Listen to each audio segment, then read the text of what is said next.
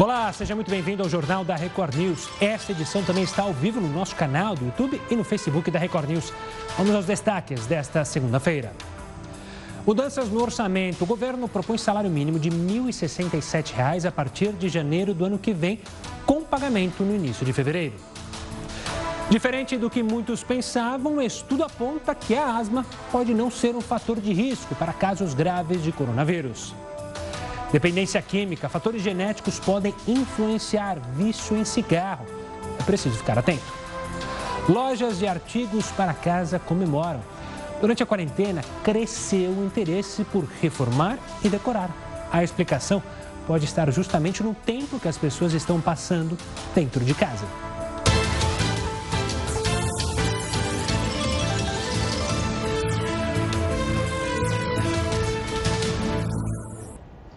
E um incêndio atinge neste momento um galpão aqui em São Paulo. A gente confere as imagens do fogo que atinge um galpão na Barra Funda, na zona oeste da cidade de São Paulo.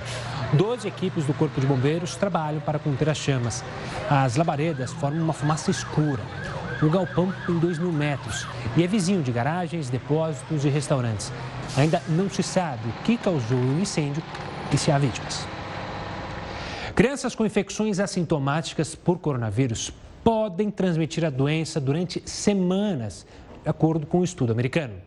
A pesquisa publicada na revista médica JAMA Pediatrics mostra que as crianças diagnosticadas com a Covid-19 continuam a transmitir a doença durante semanas, mesmo que não apresentem os sintomas. Os cientistas responsáveis pelo estudo analisaram dados de 91 crianças que deram entrada em 22 hospitais da Coreia do Sul. 58% delas apresentaram sintomas desde o primeiro teste positivo enquanto 22% não desenvolveram nenhum durante toda a infecção.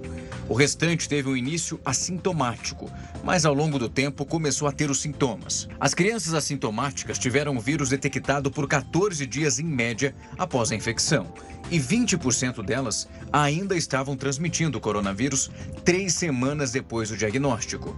Esses números podem ser maiores, já que não é possível afirmar quando exatamente a infecção começou. Enquanto isso, metade das que desenvolveram sintomas continuou transmitindo o vírus por 21 dias. Esse panorama, segundo as pesquisadoras, evidencia o fato de que as crianças infectadas, sejam elas assintomáticas ou não, podem passar despercebidas pelo sistema de saúde, o que pode facilitar a circulação do vírus nos locais frequentados por elas. 93% das crianças analisadas não teriam sido diagnosticadas com a Covid-19 se o governo sul-coreano não tivesse condições de conduzir uma testagem em massa. Por isso, as cientistas reforçam a importância de uma estratégia de testes que não esteja centrada só nos pacientes sintomáticos. Cidades que fazem parte do estado do Rio de Janeiro apresentaram estabilização e redução de novos casos da Covid-19 mas os especialistas recomendam que os cuidados sejam mantidos para que não surja uma nova onda de infecções. Queda na curva de contaminação da Covid-19. Essa é a notícia que todo mundo quer ouvir. Alguns municípios do interior do estado do Rio começaram a sinalizar para uma desaceleração nos casos confirmados da doença. Campos dos Goitacazes é um deles. A cada semana, uma análise é feita para que haja permanência ou evolução nas flexibilizações. Os números apresentados na última semana demonstram uma melhora sensível, tanto no que diz respeito à disseminação do coronavírus, quanto à estabilização dos números e a capacidade de atendimento da saúde. Segundo o levantamento painel Covid-19 Norte e Noroeste, houve uma redução de 12,9% dos casos no município. Porém, ainda é necessário manter o alerta máximo. A preocupação das autoridades em saúde é de que os números causem uma falsa impressão de que os cuidados para evitar o contágio do coronavírus não são mais necessários, o que pode provocar uma nova onda de contaminações. Então é fundamental nesse período que a gente faça, mantenha o nosso cuidado de distanciamento social, saindo de casa somente se necessário, mantendo nosso, nossa política de higienização das mãos, de é, distanciamento, ao mesmo tempo o uso da máscara, protocolo de entrada e de saída de casa e o mais importante, manter o nosso cartão de vacina em dia, especialmente para a gripe, nos casos selecionados, e não podemos esquecer de sair de casa somente se for necessário. O estado de São Paulo registrou a terceira semana de queda no número de mortes e internações por Covid-19. O governo paulista afirmou hoje que entre os dias 23 e 29 de agosto houve uma redução de 4% no número de óbitos e de 4,4% nas internações em relação à semana anterior. Mesmo com o resultado positivo, o governo do estado pediu para a população manter a precaução. E ainda sobre o coronavírus, a corrida para a descoberta da primeira vacina contra a Covid-19 tem como pano de fundo uma disputa política, denúncia de atalhos indevidos e promessa de glória para quem conseguir colocar primeiro esse produto no mercado. A gente vai falar com o Heródoto Barbeiro sobre essa situação que a gente está acompanhando nesses últimos meses. Antes de mais nada, uma boa noite, Heródoto. Diga lá. Olá. Gustavo, chegou uma notícia agora à tarde, agora há pouquinho, e que o FDA, o FDA é, o, é a Anvisa dos Estados Unidos, dizendo que eles vão liberar a vacina antes do final de todos os testes. Olha que coisa interessante. Até agora, os americanos estavam criticando os russos, dizendo que os russos estavam fazendo isso. Hoje à tarde, a Anvisa americana, o FDA, diz que vai fazer exatamente a mesma coisa. O que mostra, portanto, e é bom que a gente acompanhe, que atrás dessa, desse avanço da ciência há uma briga muito grande política. E não é só briga política aqui no Brasil. Aqui nós sabemos que é uma briga política também de vacina. Mas essa briga política é uma briga política do mundo. Tem mais de 130 vacinas sendo testadas. Pelo menos seis estão na reta final. Dessas seis, uh, são duas americanas, três chinesas e uma inglesa. E eles estão fazendo o quê? Estão transformando essa coisa toda numa grande campanha eleitoral. Por exemplo, se o FDA americano liberar, vai ser bom para o Trump, porque tem, tem eleição e o homem é candidato a presidente dos Estados Unidos. Na Inglaterra, a mesma coisa, porque o Johnson precisa de apoio popular. E no caso da Rússia, como a gente sabe, os russos estão retomando, olha o Putin aí, estão retomando aquela velha briga da época da, da Guerra Fria. Por isso, colocaram o nome da vacina deles de Sputnik. Por quê? Porque o Sputnik foi o primeiro satélite artificial colocado eh, em volta da Terra. Então, nós estamos vivendo não só uma briga política interna, uma briga política internacional, em busca de glória, sucesso e mais. Também a vacina vai virar caso diplomático, ou seja, para os países que são meus amigos, eu vou fornecer a vacina primeiro. Para os que não forem meus amigos, eu não vou fornecer a vacina. Vai mais ou menos por aí. E olha, em alguns casos, tem, chega a ser até é, ser curioso. Na China, por exemplo, todos os, os uh, dirigentes da empresa chinesa que fabrica a vacina, eles foram vacinados primeiro, para dizer que a vacina é segura. E na Rússia dizem que até a filha do Putin tomou vacina para dizer, tá vendo como é seguro? Até apliquei na minha filha. E vai por aí afora. Então o que a gente está percebendo realmente é que é uma briga política, uma briga diplomática, mas também uma briga econômica. Tenho contado para vocês que isso vai render bilhões de dólares para os laboratórios que tiverem então a patente dessas, dessa vacina. Portanto, ah, vamos somar tudo que você já falou aí, essa, esse novo cenário internacional que agora tem a vacina como sendo o ponto central de uma nova Guerra Fria. Boa, Heroto. O HB volta aqui com a gente daqui a pouquinho, ainda nessa edição, para trazer outros assuntos importantes, tanto aqui no Brasil quanto no mundo. Voltando aqui para o nosso país, o ministro do Tribunal de Contas da União, Vital do Rego, virou réu por corrupção e lavagem de dinheiro na Operação Lava Jato. O juiz Luiz Antônio Boná, da 13ª Vara Federal de Curitiba, aceitou a denúncia em que Vital do Rego é acusado de receber propina enquanto era senador e presidiu duas CPIs que investigavam corrupção na Petrobras. Segundo os procuradores, ele teria recebido 3 milhões de reais em propinas da construtora OS para que os executivos das empreiteiras envolvidas nos desvios não fossem convocados para depor. Os subornos teriam sido pagos por meio de contratos falsos com empresas da Paraíba, estado natal do ministro. Além de Vital do Rego, outras nove pessoas também se tornaram réus no processo.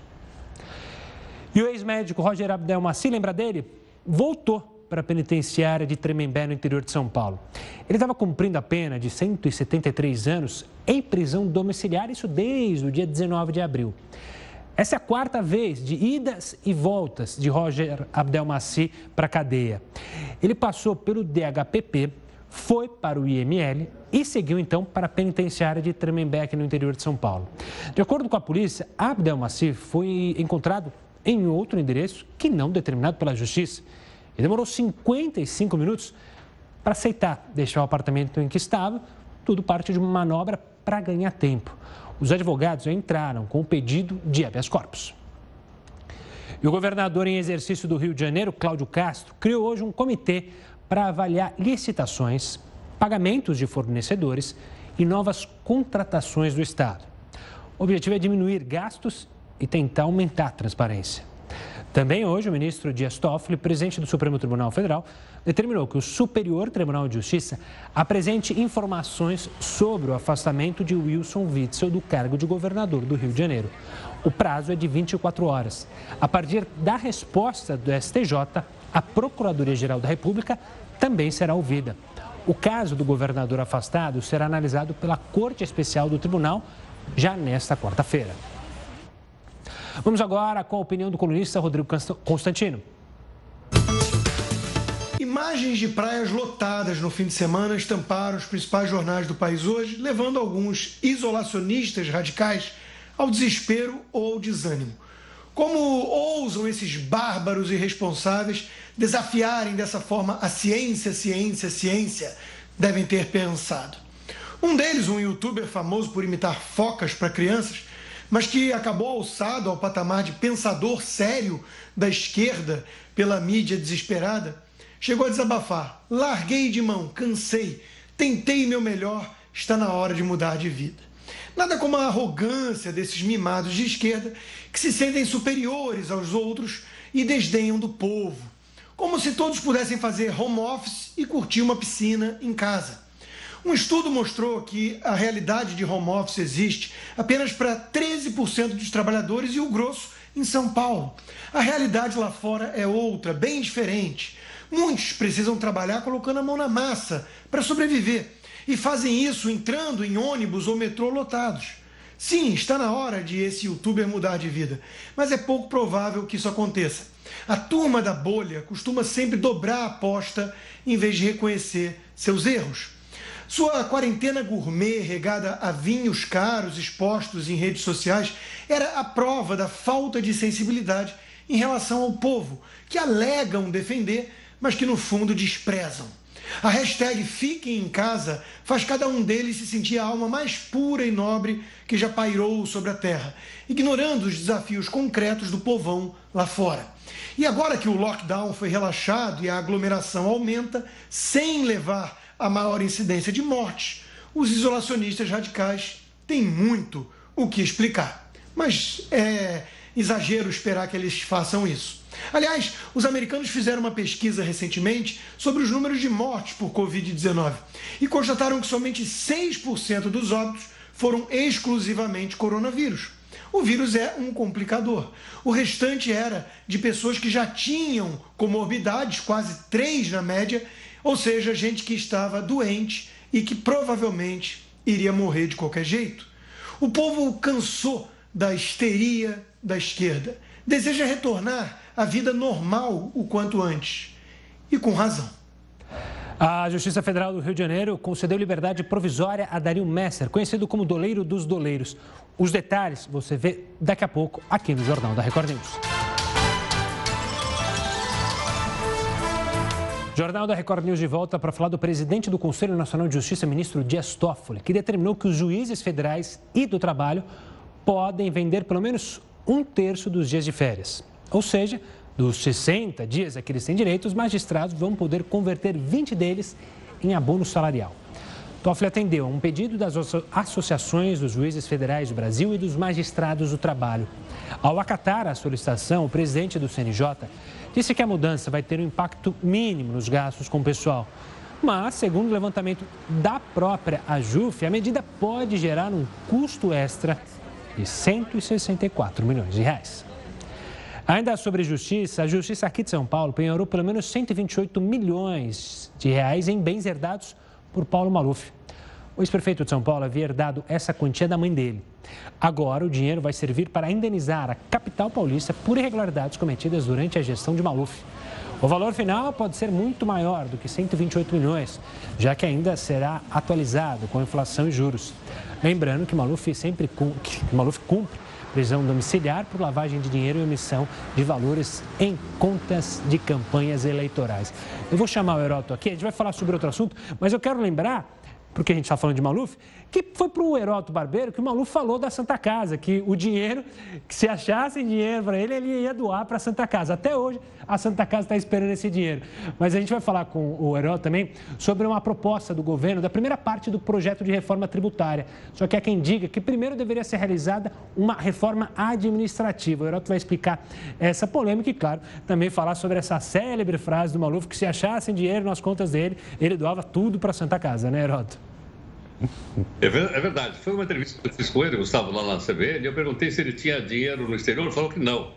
Mas a sua esposa tem dinheiro no exterior? Ele falou, também não. Mas o senhor não tem nenhum tostão lá? Ele disse, olha, o dia que for provado que eu tenho um tostão no exterior, você pode passar aqui, pegar o dinheiro e levar para Santa Casa. Até agora ninguém ligou para cá para eu buscar coisa nenhuma, viu, Gustavo? Santa Casa está esperando dinheiro lá. A não chegou mas vamos lá, vamos falar um pouquinho então aí da reforma tributária e da reforma, da reforma financeira, administrativa, porque é um negócio meio confuso e a gente precisa aos poucos ir entendendo, porque afinal de contas mexe conosco que somos cidadãos. Vamos lá então a primeira questão que é o seguinte, vamos lá. Vou mostrar então nossa primeira informação aí na nossa, na nossa telinha, dizendo o seguinte. O que, que deve ser feito primeiro? Reforma administrativa ou tributária? Tem uma briga Uns achando que primeiro é melhor fazer a reforma administrativa e outros acham que primeiro é a reforma tributária. Lá não é. E tem gente que diz o seguinte: se não fizer reforma administrativa, para diminuir o tamanho do Estado, diminuir o custo, não vai ter reforma tributária. Então, tem aqui, inclusive, um exemplo curioso para a gente poder acompanhar. Qual? É a segunda informação da nossa telinha que diz aí o seguinte: a nossa carga tributária, o ano passado, foi de 35% do PIB, do Produto Interno Bruto do Brasil. 35%, veja bem. É uma carga tributária alta. Alta por quê? Porque, obviamente, a gente não recebe de volta aquilo que a gente paga de imposto. Por isso que os 35% é alta. Mas há quem diga, quem, quem, quem defende a tese, que essa, essa carga tributária pode cair para 25% do PIB, do Produto Interno Bruto. Tá aí. É uma proposta da Confederação Nacional do Comércio. Ela acha que se cair para 25% do PIB, eh, a carga tributária ficaria igual. Só que se acontecer isso, o governo federal, o governo estadual e a prefeitura vão arrecadar menos. Se arrecadar menos, eles quebram, porque a maior parte está comprometida com salário ou de funcionário da ativa ou de funcionário aposentado. Ele vai quebrar. Mas há uma outra questão relativa aí da reforma tributária para a gente entender o seguinte. Afinal de contas, quantos dias eu tenho que trabalhar no Brasil para pagar imposto? Olha, está lá embaixo, ó. 151 dias. Pô, mas 151 dias? É. É muito pouco, não sei. Você sabe. Olha a comparação que eu ponho para você. Na Dinamarca, tem que trabalhar 179 dias para pagar imposto. Eu coloquei os três maiores. Bélgica, 171 dias. Na França, 163 dias. Você diz, opa, então nós estamos bem na fita. Olha lá, nós trabalhamos 151? É. Mas como é que é a saúde na Dinamarca, na Bélgica e na França? Primeiro mundo. O SUS lá é primeiro mundo. Como é que é a escola nesse país aí? Primeiro mundo. Certo não? Então, o que o cara paga de imposto lá, ele recebe de volta saúde, educação, saneamento básico, etc, etc, etc. Então, eles não brigam para pagar menos imposto. Nós aqui trabalhamos 151 dias, que é menos, mas em compensação, o retorno que o Estado, o Estado que eu estou falando aqui, é o país, é o Estado, é a Prefeitura, é muito baixo, são 151. Por isso, uma informação final aqui, só para a gente poder entender melhor e a gente ficar de olho nisso, é o seguinte: houve até uma tentativa, mesmo nessa situação de pandemia, de aumento salarial dos servidores. Lembra ou não? Lá no Congresso. O Senado foi a favor, a Câmara e o governo foram contra, o governo aqui é o governo, é o Poder Executivo, foram contra, e por, por pouco não aumentaram em 133 ou 130 bilhões o mais o gasto com aumento salarial dos servidores públicos. Cada pisada na bola que o Senado deu. Aliás, o Senado ficou muito bravo e vai convocar o ministro Paulo Guedes para ir lá dar uma satisfação. Por que, que ele fez crítica ao Senado? Provavelmente porque esse 130 bi vai sair do nosso bolso, vai sair mais do nosso bolso do que do bolso dos parlamentares, que continuam gastando dinheiro com passagem aérea, mesmo fazendo reunião com uh, videoconferência, como nós estamos fazendo aqui, Gustavo. Pois é, enfim. Acho que eles estão pagando aquele aviãozinho para levar as mundinhas assim de um lado para o outro. Pois é, deve ser mesmo. O Heroto volta ainda hoje para falar mais aqui conosco no Jornal da Record News. Agora a gente vai lá para o Rio de Janeiro, porque a Justiça Federal do Rio concedeu a liberdade provisória a Dario Mestre, conhecido como Doleiro dos Doleiros. O repórter Pedro Paulo Filho tem as informações. Uma boa noite, Pedro Paulo. Oi, Gustavo, boa noite para você, boa noite a todos. Olha, a decisão é do juiz Marcelo Bretas. Dario Messer já cumpria prisão domiciliar e não vai mais precisar usar tornozeleira eletrônica. A sentença mantém a proibição do doleiro de deixar o país e de ter contato com outros investigados, exceto os da família dele. O Ministério Público Federal também pediu que Messer fosse proibido de viajar em território nacional e que fosse obrigado a se recolher durante a noite, mas essas medidas não foram acatadas. Messer foi condenado a 13 anos de prisão por participação em esquemas de lavagem de dinheiro aqui no Brasil e no exterior. Gustavo. Obrigado, Pedro Paulo. Uma das principais praias de São Francisco de Itabopoana, no Rio de Janeiro, continua com graves problemas de erosão. Casas estão ameaçadas pelo mar e, com a demora em projetos de contenção, as famílias não sabem a quem recorrer. De grão em grão, o continente desaparece. A área é isolada com barreiras totalmente improvisadas, aumentando o risco de acidentes graves. Pescador há 50 anos, o Naumir nunca viu nada parecido. Eu fiz a casa aqui porque a casa aqui estava 300 metros. A única medida improvisada é o despejo de entulho, acelerando a degradação do meio ambiente. No ponto mais crítico, são cerca de 20 casas ameaçadas. A maioria das famílias não tem para onde ir Serviços básicos como a coleta de lixo estão afetados. A mudança do cenário é percebida dia após dia. Se ninguém fizer nada agora, a gente não tem como brigar com a natureza. Então é, é realmente um pedido de socorro dos moradores. Hoje, nosso medo dobrou. Nós não temos segurança para dormirmos na nossa casa. Nós não sabemos se vamos dormir e acordarmos dentro da nossa casa ou dentro de um mar. A Praia de Guaxindiba é um dos principais cartões postais de São Francisco de Itabapuana. O processo acelerado de erosão também prejudica os turistas. Diversas escadas acabaram condenadas. Esta aqui só não foi arrastada para o mar porque está presa por cordas. Sem qualquer barreira de proteção para reduzir o efeito das marés, a insegurança cresce durante os alertas climáticos envolvendo a possibilidade de temporais ou ressacas. Além dos ventos costeiros intensos, a região é marcada pela forte energia das ondas. O que está acontecendo é um fenômeno natural conhecido como erosão costeira. Esse fenômeno atinge 60% do litoral brasileiro. A gente pode citar é, praias do litoral paulista, do norte, do nordeste. A Defesa Civil, depois da queda de postes e árvores, chegou a declarar situação de emergência. O caso também foi comunicado ao Ministério da Integração Nacional. A espera é marcada por receio e expectativa. Quem que vai pagar o prejuízo? Essa é a pergunta que fica no ar. Não é verdade? Todos nós estamos temendo muito isso. Olha só, o Supremo Tribunal Federal decidiu que é possível o uso capião de apartamento.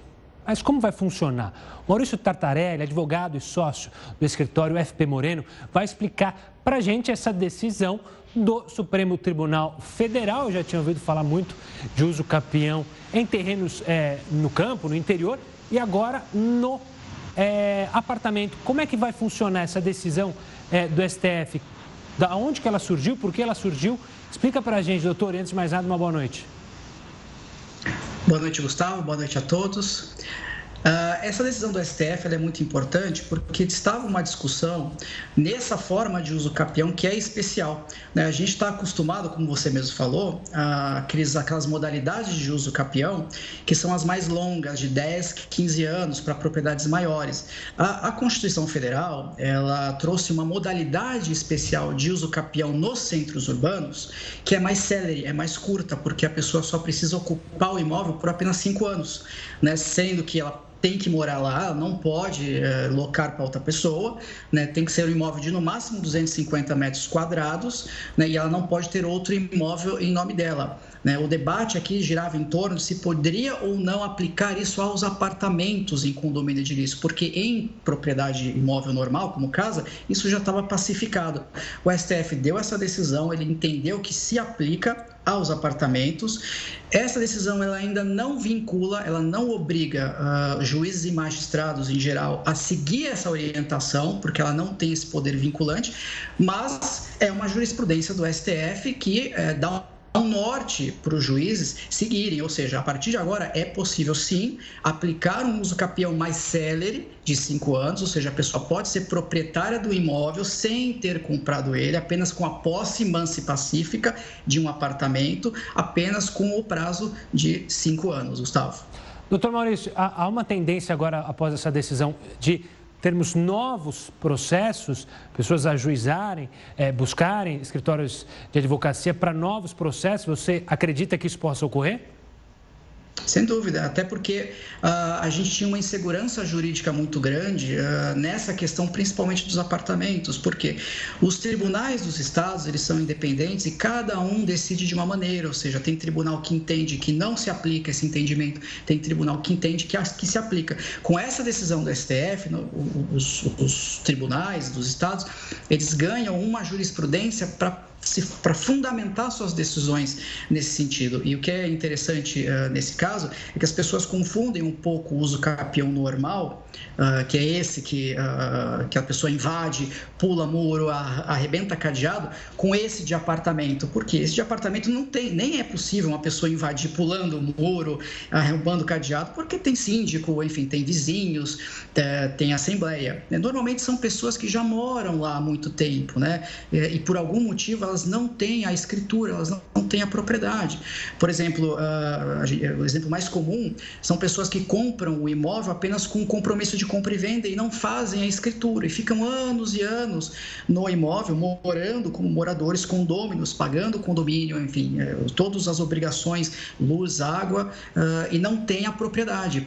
Uh, outro exemplo também de uh, uma possibilidade é, são os filhos é, quando os pais falecem e não tem, os, os próprios pais não são proprietários, eles compraram de quem não tinha escritura. Então o filho fica numa situação que ele não consegue fazer o inventário.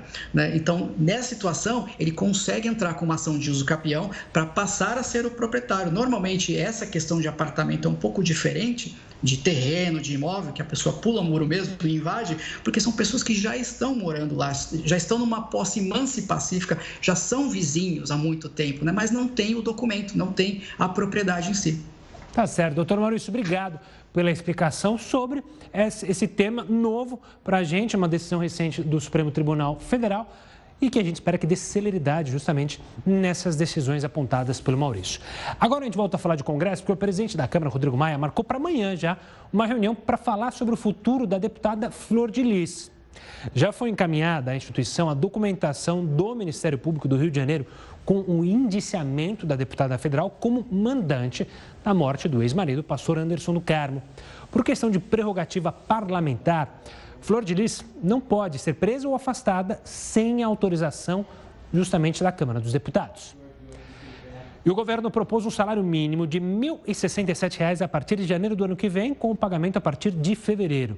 O valor está no projeto da lei orçamentária encaminhado hoje ao Congresso Nacional, que a gente falou um pouquinho agora há pouco com o Heroto Barbeiro, para falar, é, esse foi encaminhado pelo Ministério da Economia.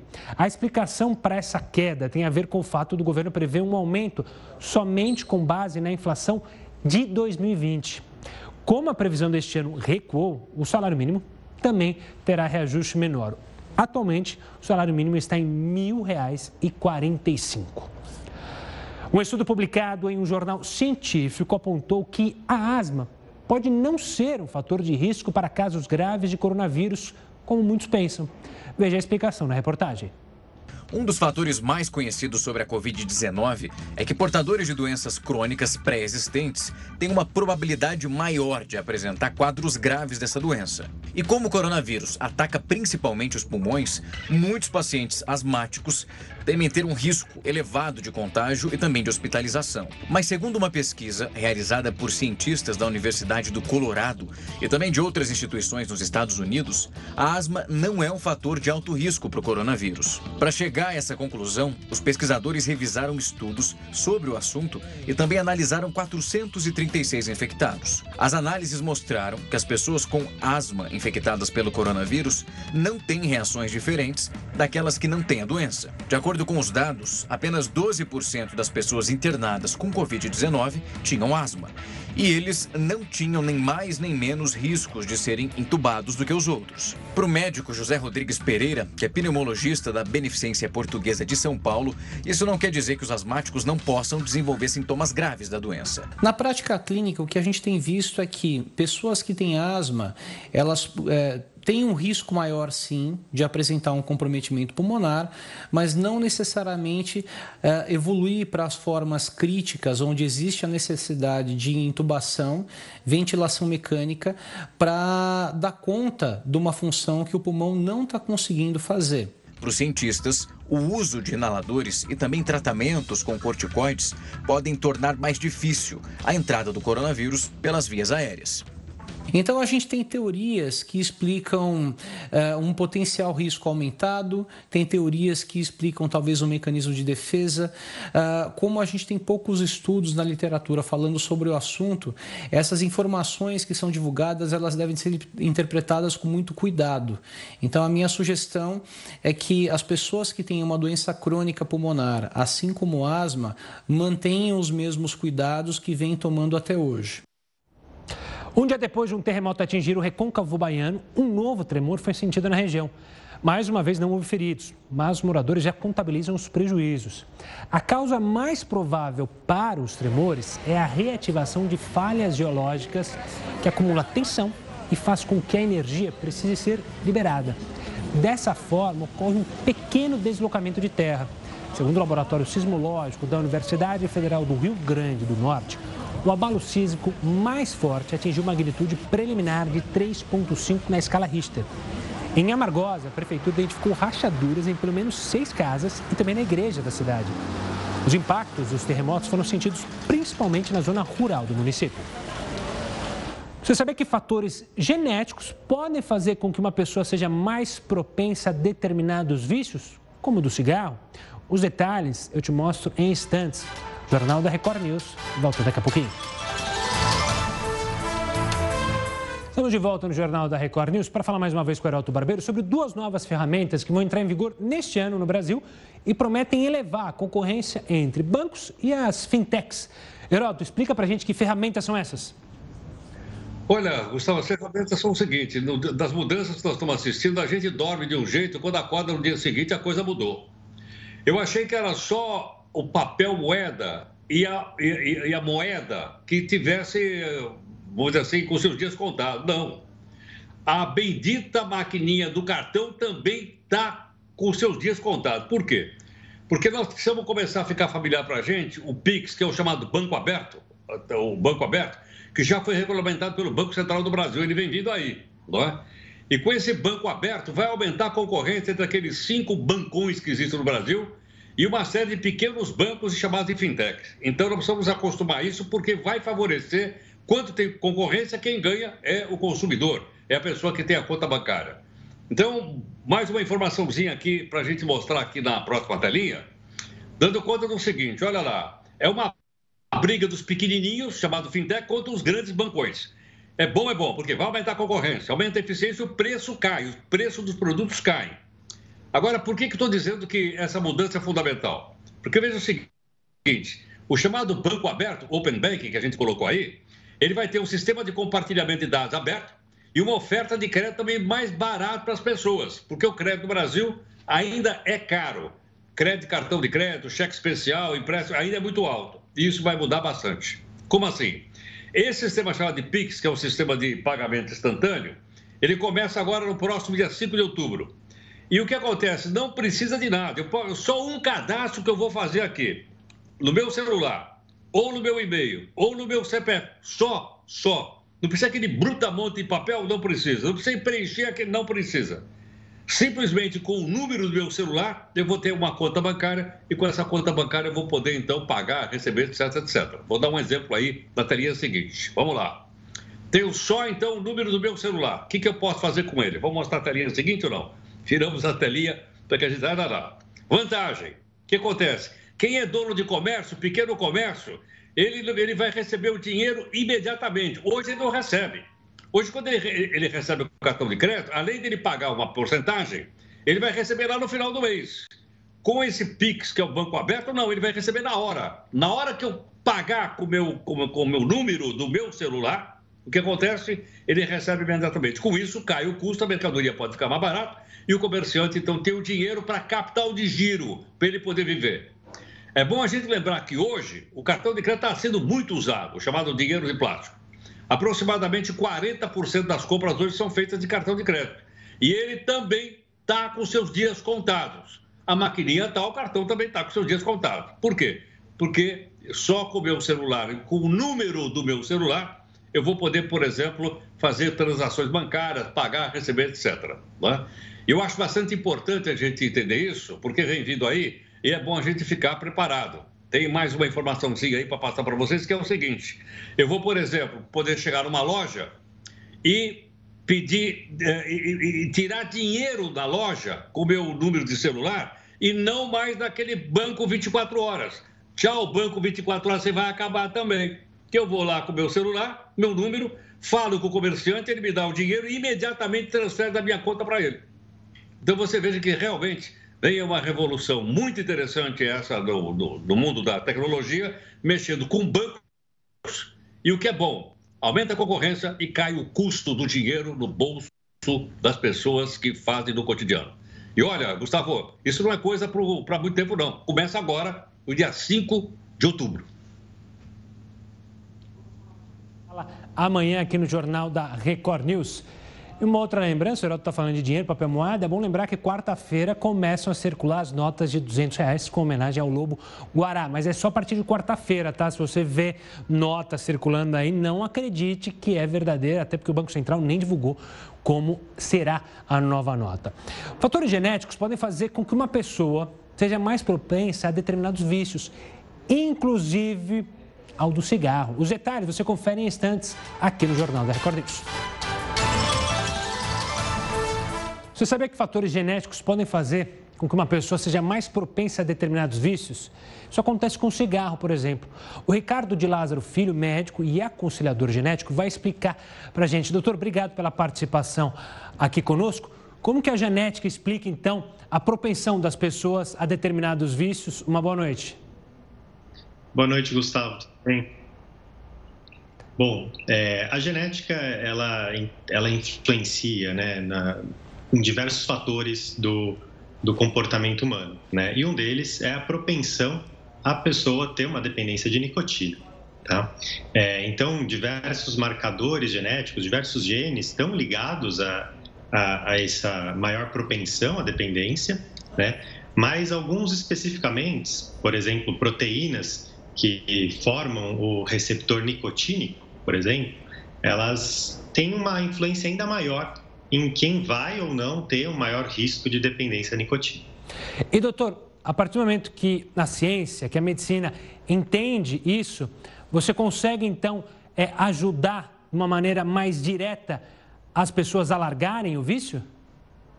Sim, na verdade, assim, até eu, por exemplo, eu tenho um risco, olhando esse marcador genético, de quase duas vezes mais chance de ter uma dependência, de ter uma dependência à nicotina do que uma pessoa que não tivesse esse marcador, tá? A gente pode usar esse, essa análise genética é, até para estimular as pessoas, né, a, a, não fumarem, a não começarem a fumar. E, e assim, na realidade, não só análise para saber a propensão do risco à nicotina, mas também tem marcadores genéticos que podem influenciar, podem dizer se você tem uma chance maior de ter um tratamento eficaz para cessar o tabagismo ou não. Então, esse, assim, por exemplo, tem um marcador genético numa enzima, que é a CONT, né, uma enzima que degrada neurotransmissores, e marcadores nessa, nessa, nessa enzima eles podem dizer se uma pessoa né, tem um, uma chance maior de cessar o tabagismo ou não. Tá certo. Doutor Ricardo, obrigado pela participação aqui conosco no Jornal da Record News, falando sobre esse dado interessante. E, claro, isso pode ajudar no tratamento ao vício de diversas pessoas. Falando de quarentena, como é que você tem se sentido durante esse isolamento social? O estudo mapeou as mudanças de humor de nós, brasileiros, durante esse período. O estudo mostrou que mais da metade dos entrevistados, 53%, informou ter mais alterações de humor durante o isolamento. 65% das pessoas estão se sentindo mais emotivas. Desses, 25% disseram estar muito mais emotivos ou então sensíveis. Entre os sentimentos predominantes, o medo foi maior para 71% dos entrevistados. A preocupação também aumentou. 70% se sentem excessivamente preocupados, enquanto 43% dos entrevistados estão menos esperançosos. Para lidar com essas oscilações do humor, muitos estão tentando adaptar as rotinas. O estudo mostrou ainda que houve um aumento das atividades que dão prazer, como ler, ouvir música, pintar, ali estão entre eles. Quase metade dos entrevistados estão investindo nessas atividades. A meditação e a yoga também passaram a fazer parte do dia a dia, sem contar que muita gente passou a realizar encontros virtuais com os amigos e até os familiares. O levantamento foi realizado pela Nós Pesquisa e Inteligência, isso numa parceria com o Instituto Bem do Estar. 1.515 brasileiros e de todas as regiões, idades e classes sociais foram ouvidos. E o Jornal da Record News desta segunda-feira fica por aqui. Tenha uma ótima noite. Você fica muito bem acompanhado e bem informado agora com o Rafael Gart e a edição das 10. Tchau, tchau. Bom trabalho, Rafael.